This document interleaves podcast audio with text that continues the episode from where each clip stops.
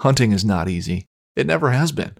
It takes dedication, motivation, a lot of patience, and quality gear. If you manage a food plot, put up stands, or need just one more game camera, we can help at midwayusa.com. We opened our doors in 1977 and continue to put customers first by offering super fast, same day shipping.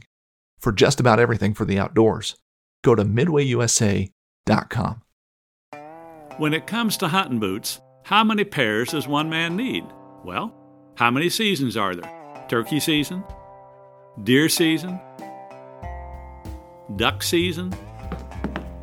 Dove season? Honey, how many pairs of boots does one man need? At least one more pair. For just about everything for hunting, go to MidwayUSA.com. I'm Larry Potterfield with Midway USA. Thanks for your business.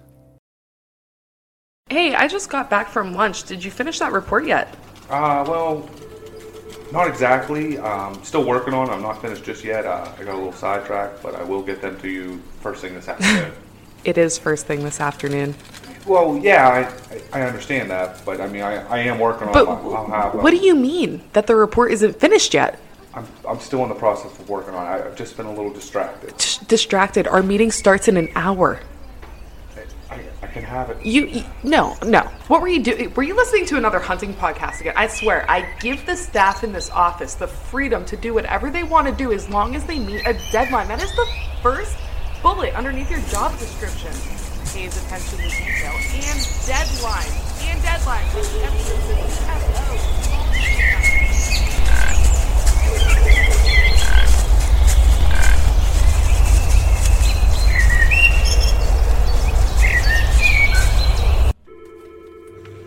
Dude, are you even listening to me right now? All right, guys, we have Grant Forney here, and we're starting a new thing here, and Grant is going to be our test dummy. uh, we're starting a new series called Campfire Fridays. So, Grant's on the phone with us. We just recorded a podcast, and we're going to tell a little story time here. We didn't we didn't waste it and put it on the episode, so this is kind of a bonus feature for y'all. So, Grant, do you have a good deer story in mind for us?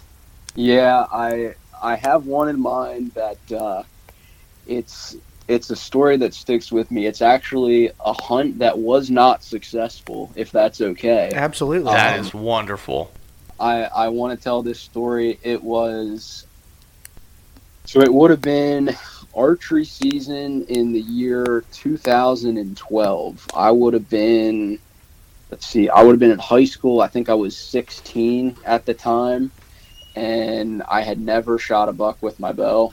Um, was up at my camp in Tioga County at my cabin, and it was I think the date was like November 10th or 12th or something like that, and so it was in you know what I thought was going to be the prime of the rut. I had a buddy along with me filming Brandon Miller, and he was going to film for me, and so from what I remember, we had I think we had good weather, like what I thought were good cold temperatures, and it's the last Saturday of archery in PA, and it's you know the date is right. It's supposed to be the prime of the rut, so we have high expectations going into this this uh, this weekend hunt, and we go out there in the morning. We hunted a stand, uh, kind of pretty tight to a bedding area that we thought was going to be pretty good on on the south end of my property, and uh, we didn't see much at all. And we were kind of we were kind of wondering like are we just in the wrong spot? Is or the deer just not moving right now? We weren't really sure what was going on. And uh so normally that time of year i like to sit all day long. I would typically hunt i would typically sit in the stand from daylight till dark. But that day we decided to get down and, and move locations just because we weren't seeing much. And we felt like we maybe had a better chance of seeing something on the north end of the property up in one of our food plots so we got down, got a quick bite to eat, went right out to the other side of the property to one of the food plots that we had, and we were sitting in a ground blind on the edge of the field.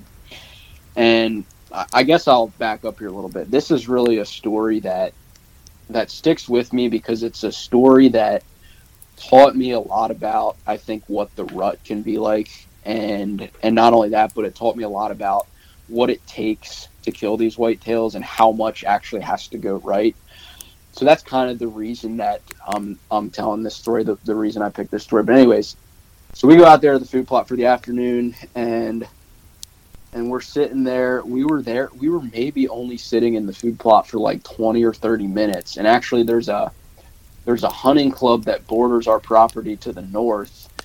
And I saw one of the guys from the hunting club walking along the edge of their property. That the food plot that we had is like right on the edge of the property, so you, I can actually see over into the uh, the hunting club's timber, and I could see the guy over there. He actually walked out to the corner of the field. I got out. I actually got out of the blind and and talked to him for a couple minutes. Got back in the blind, maybe 15 or 20 minutes later. Uh, Brandon, who was filming for me, he's he says, "Do you hear that?" He heard, he had heard something down in the woods below the food plot. Sounded like it was crashing. Sounded like a buck chasing a doe or something like that. And and maybe a couple seconds later, this doe comes flying out of the food plot or flying out of the woods into the food plot to our left, and right behind her is like a stud buck. I don't know exactly what he was. I think it was like a maybe a big eight, maybe even a ten. It was one of those things where they were there and gone kind of in the blink of an eye and you just didn't have much time to even see him. And they were out of range, so there wasn't really a whole lot we could do. I think I might have had time to throw a couple grunts at him just kind of as a last last hope prayer, but they they probably didn't hear it to be honest with you. And and so I look, we like look at each other. We're like, holy smokes! I mean, it like it went from a day that nothing was happening to all of a sudden, just in the blink of an eye, that happens. And about about that time, we look up, and here comes this other buck. It's a solid eight point. We like at the time. I mean, I was six, I was 16. He was 17. So like at that time for us, like it like to us that was a giant. Um, in re- in reality, it was a two and a half year old eight point. Um, that was uh, a, a nice deer by all means, but not definitely not a giant. But anyways, he came out. He was he was trailing that same doe behind that that other buck, and he comes out into the food plot, and he's at a slower pace than they are. And I mean that doe was clearly in heat, but so he goes up through the food plot. A five point then comes up. So there's three buck on one doe, and we're sitting there like, what just happened? I mean, it's just like all of a sudden, just like that, the floodgates open and there's buck everywhere. And maybe five or 10 minutes go by, and that second buck we saw, that eight point, ended up working its way back down to the food plot from right where he would have went in the woods at. And he comes down the food plot the same way he came in, gets to the bottom of the food plot, turns, and then starts walking on an angle right to our blind and so we're thinking, all right, here we go. We're about to get a shot at this thing. And it comes in to like 25 yards. And I don't know what happened. I think I, like, I, when I adjusted myself in the chair for, for a shot, I might have made a little noise. And I think that's what he heard. So he threw his head up at me and he's facing straight at us. So I don't have a shot yet. And so we have this stare down with this buck that to be honest with you, I mean, I hadn't been bow hunting for that many years before that. This is t- 2012, so like to me, this is the biggest buck I've ever seen hunting. And so we're sitting there all wide eyed, and we're thinking this is the coolest thing in the world. And uh, and I don't know, I don't remember how long the stare down lasted. It felt like forever, but in reality, it probably wasn't that long. And as soon as he turns, I go to full draw, and it's 25 yards, and I put it right on his heart, and I squeeze it off and I hit the deer. And to be honest, like it happened, it's one of those things that happened so quickly, and and we weren't really experienced bow hunters by any means, and we didn't really do a good job of knowing where I hit the deer when it happened in real time. So like we're so it runs off, and uh, and we're all excited because I hit this deer, and uh, and it's this it's this nice buck we think, and and uh, in reality, it ended up I ended up hitting the deer uh, basically in the last spot you want to hit a deer like right above the lungs got basically no penetration didn't hit any vitals and we, we could tell that after watching the film. Luckily we had it on film. We could see it. And uh, we were pretty discouraged after watching the film. But right after the shot i mean we were like as as excited as you could imagine like a 16 year old and a 17 year old in a blind could be after hitting the biggest buck either of us had really ever seen. So the hunt itself was a cool experience. We ended up wait until the next morning to try to track that deer, and We tracked him for, gosh, I don't know, most of the next day, I would say. And we never, we literally, we did not find a drop of blood from that deer.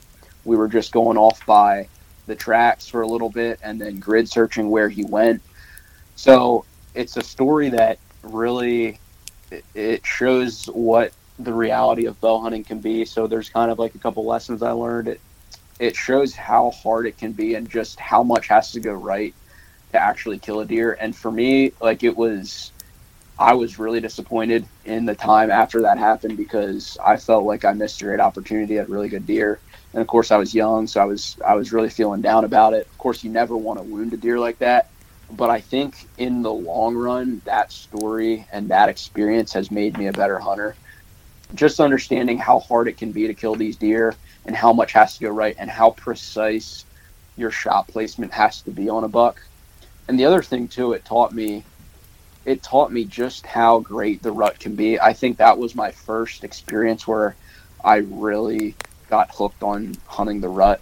Having an experience like that where you have a hot doe come busting through with two big bucks right behind her and a third smaller buck behind her after being in the woods all day before that and hardly seeing a thing, and then all of a sudden you have that happen. It's a pretty cool experience to uh, to see the rut in person like that and really experience that. So yeah, that's that's just I mean that's that's uh, that's a story that kind of sticks with me, and I think like I said in the long run that's made me a, a better hunter.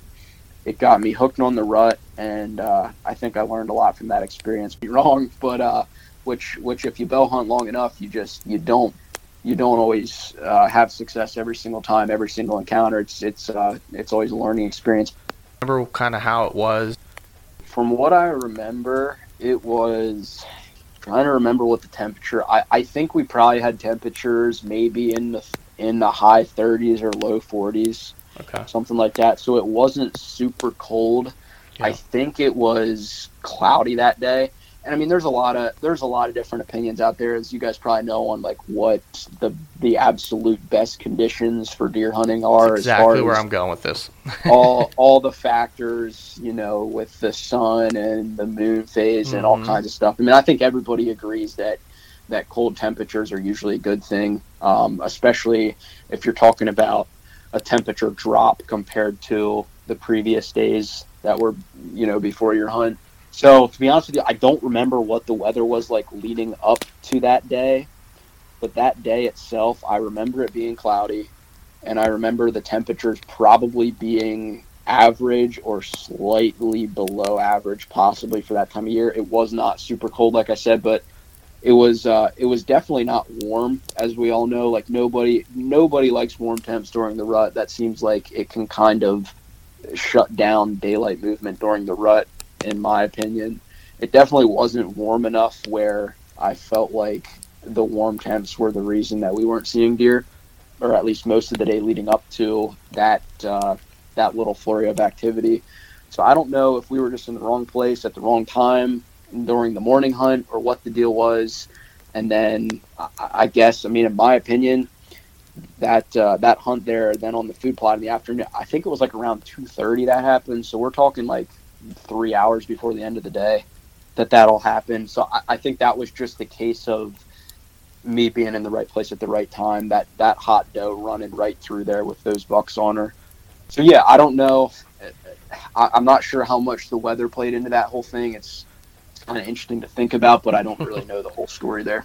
So what what would you say? You know, do you have anything that contributes to why you chose that spot in the afternoon? Is that somewhere that you know you had somebody that you knew that was successful there in the past, or you know, because you're kind of young, like you said, so maybe I don't know if you've had any previous experiences there or not. But what Mhm. what made you choose the food plot for the afternoon sit?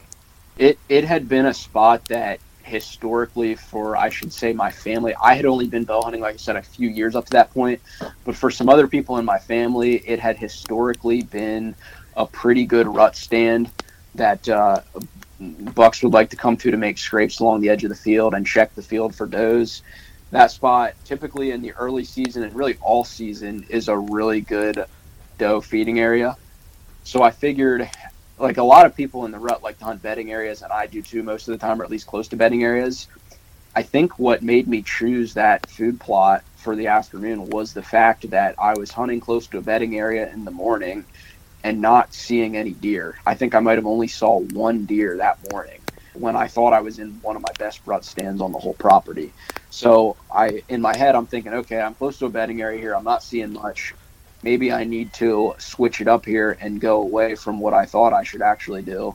And I'll just go back to the basics and try to hunt a feeding area where I'm pretty confident that doe might come out to feed that aren't in heat yet or aren't being tended by a buck yet. There might be doe coming out into that field, into that plot to feed that evening.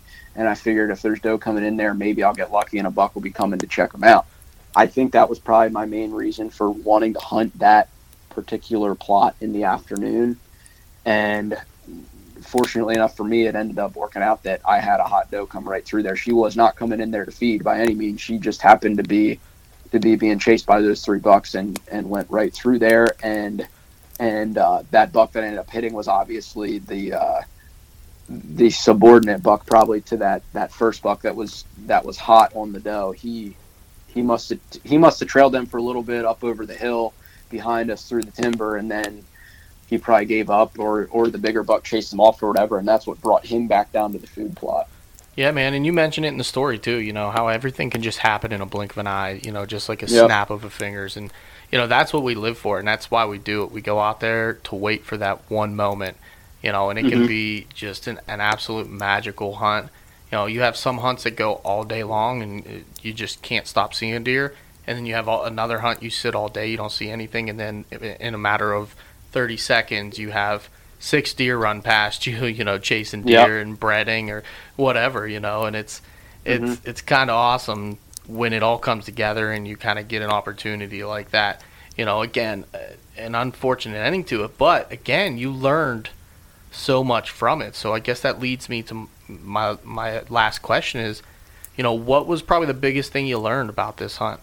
I think the biggest thing I learned was, to be honest with you, the, the thing that I didn't mention in the story either, which is another thing I learned, probably the biggest thing I learned was that I took a shot at this buck when he was he was on high alert looking right at me. And it, it was it was a scenario where he jumped the string quite significantly. And that was due to the fact that I took a shot at him while he was on full alert looking right at me. And looking back on it probably not really a good ethical shot to take at at 25 yards with the bow that I was using you know somewhat of a light light poundage bow at the age I was at and uh, I mean definitely definitely a shot you could take at a close range with a really fast bow. But when you get a deer that's on high alert and they're out there at a at a decent yardage and you're shooting at them with a bow you're kind of asking for a disaster to happen as far as him jumping the string or ducking the arrow or whatever you want to call it. And you're you're kind of uh, you're putting yourself in a bad situation to, to wound the deer. And that's exactly what happened to me. So i think looking back on it it showed me the lesson that uh, number one you need to do everything possible to not not have that deer know you're there to begin with. Like I, I think i mentioned that i think he heard me move in the blind and that's why he why he looked our way and got so alerted.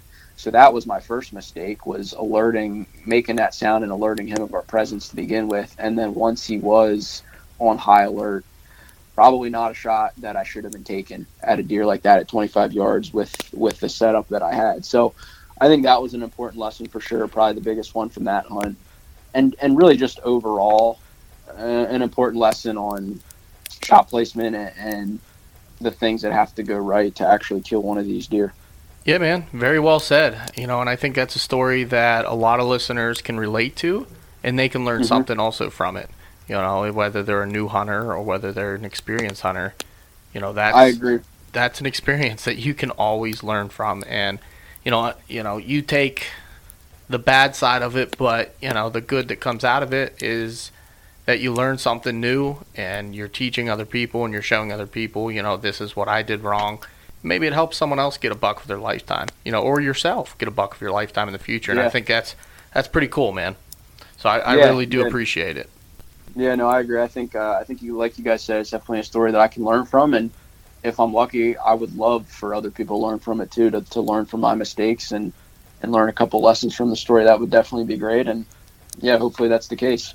That's awesome, man. Solid story. Yeah, dude. I really appreciate you uh, giving us our first good story to the yeah, saga. no problem. I uh, I uh, always love telling hunting stories. There's uh, there's nothing quite like it. So Dude, that's what we're all about, and that's kind of why we came up with this idea to get this thing going and try something new because we we always do it at least once in the episode, but you know Mhm. we try to shorten it because you're you know you have a time frame on your episodes and everything. So we said why not just do an episode of just stories, you know? Yeah. So that's why we're here. But yeah, no, that's a good idea. yeah, man. Well, thank you, and I appreciate you coming on and doing all this for us, and uh, I had a good time.